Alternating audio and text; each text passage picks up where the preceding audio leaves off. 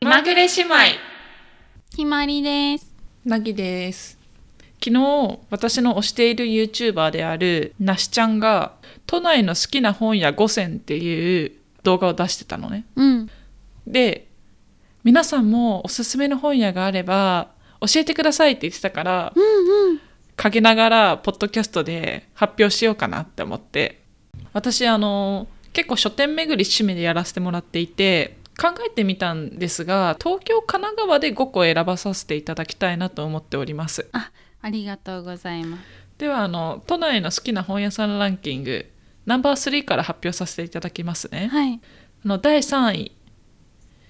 青山ブックセンターさんへえ。 ああ、の青学の前にある渋谷の青学の前にあるところですね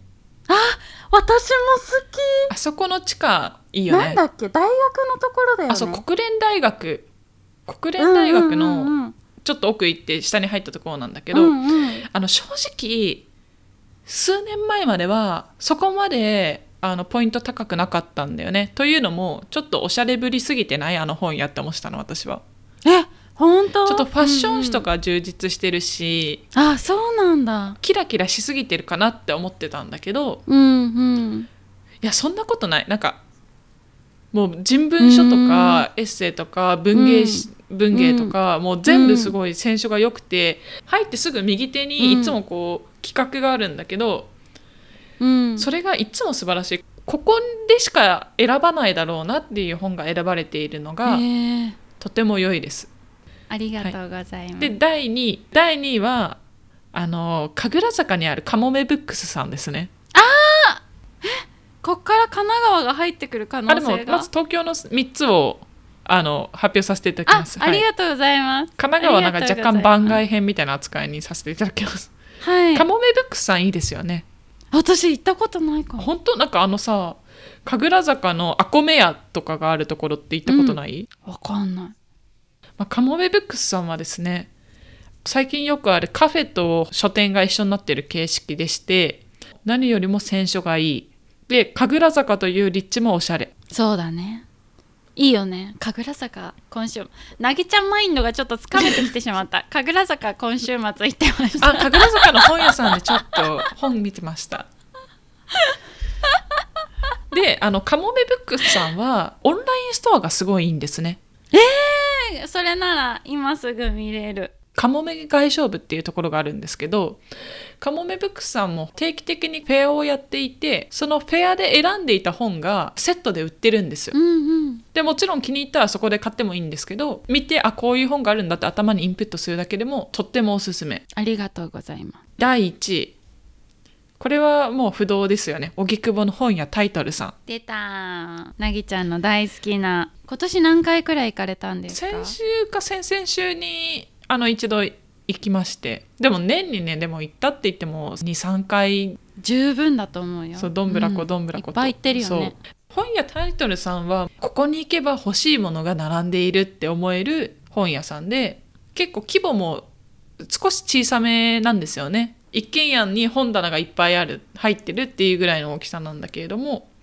もうだからこそ一冊一冊全部丁寧に見れるしここに行くと欲しい本が見つかるなってずっと思える本屋さん私はなぎちゃんがタイトルさんのことを辞書みたいに思ってるなと思っていて車について知りたいって思ったらタイトルさんで車の本を一冊買ってで自分はどんなことに興味あるのかなっていうのをなぎちゃん自身の中で知って次はもっと大きい本屋さんで買うみたいなイメージあそう大きい本屋さんって何でもあってそれが魅力なんだけれどもちょっとなんか投資とかって勉強した方がいいのかなとか思って蔦屋書店とかに行くと大変なことになるから棚1個だねバランスシートの読み方みたいなのまで出てきちゃうからタイトルさんに行って、そういうお金関係の本を買って読む、うん、うん、そうするとなんか、うんうんなんか最速で勝つみたいなうんそういうのがないから 純粋に知りたいと思える本屋さんですねそうなんです残念ながら今回のランキングに入りませんでしたが文京区のプラトーブックスさんっていうところはなんか建設建築家なのか建設業なのかわからないんだけど平日はそういうお仕事をされている方が金土日だけ、あのーやられている本屋さんらしくここもね2回ぐらい行ったことあるんだけどあのすごい良かったですやっぱりさすが文京区っていう感じのね本屋さんでしたへえやっぱ地域によって印象が違うんださすがってなったってことだよ本ね好きとしては文京区か荻窪に住みたいところですよね、うんぜひ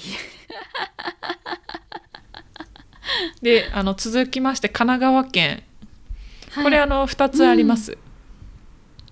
で、はいちょっと番外編として聞いていただければと思うんですけどやっぱりあのはい神奈川の観光地といったら、これはまあ鎌倉ですよね、ああ横浜かと思ったあ違います鎌倉ですはいで鎌倉に行ったら鎌倉駅すぐ近くにあるタラバ書店さんいや私行ったことないまず電車降りて「あじゃあちょっと本屋さん行こう」って言って本屋さん行ってパーって見てで「あじゃあ観光行こっか」って言って観光行ってで帰りにタラバ書店で買い物をして帰るっていうどんな本屋さんなんですかこれはもう本当にね町の本屋なんですよえー、